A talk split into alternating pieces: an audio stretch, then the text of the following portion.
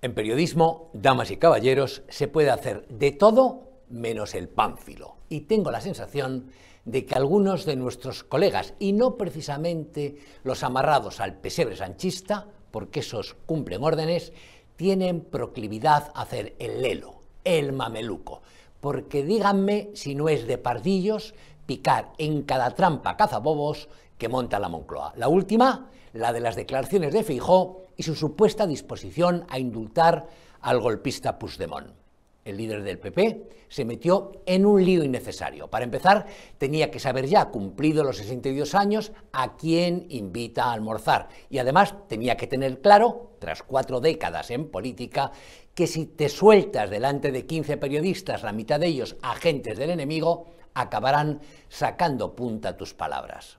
He repasado meticulosamente la charla de Marras y la conclusión es que el líder del PP vino a decir que jamás indultaría al fulgado, pero lo hizo con una fórmula errada, farragosa y poco rotunda, explicando que solo se avendría a ello si el fugitivo se entregase, renunciase a la vía unilateral a la secesión y mostrase arrepentimiento. Como nada de eso se da, la conclusión es evidente a menos que necesites una cortina de humo y en la recta final de las elecciones autonómicas gallegas, Sánchez la precisa como el comer. ¿Se acuerdan ustedes de los pellets? Vagamente, ¿eh? ¿No?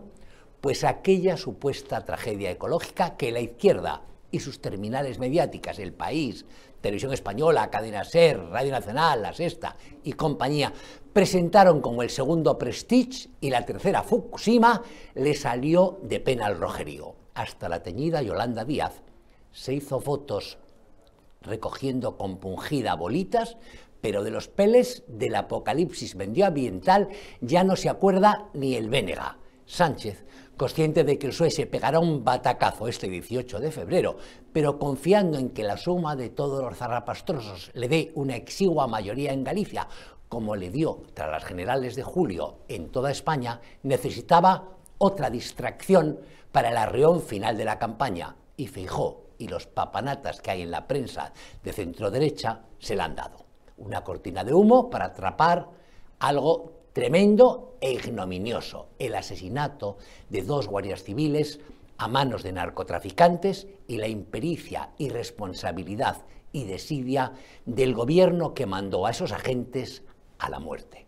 La noticia, señores, señoras, tertulianos y tertulianas, no es la pifia de Feijó, la noticia es que el DAO de la Guardia Civil, siguiendo instrucciones, ordene a los agentes de la Benemérita algo tan aberrante como que no guarden un minuto de silencio en los actos de duelo por sus dos compañeros. No vayan a perjudicar al gobierno del PSOE. La noticia es que el socialista Sánchez estuviera haciéndose selfies con los subvencionados del cine mientras enterraba a dos servidores de la patria.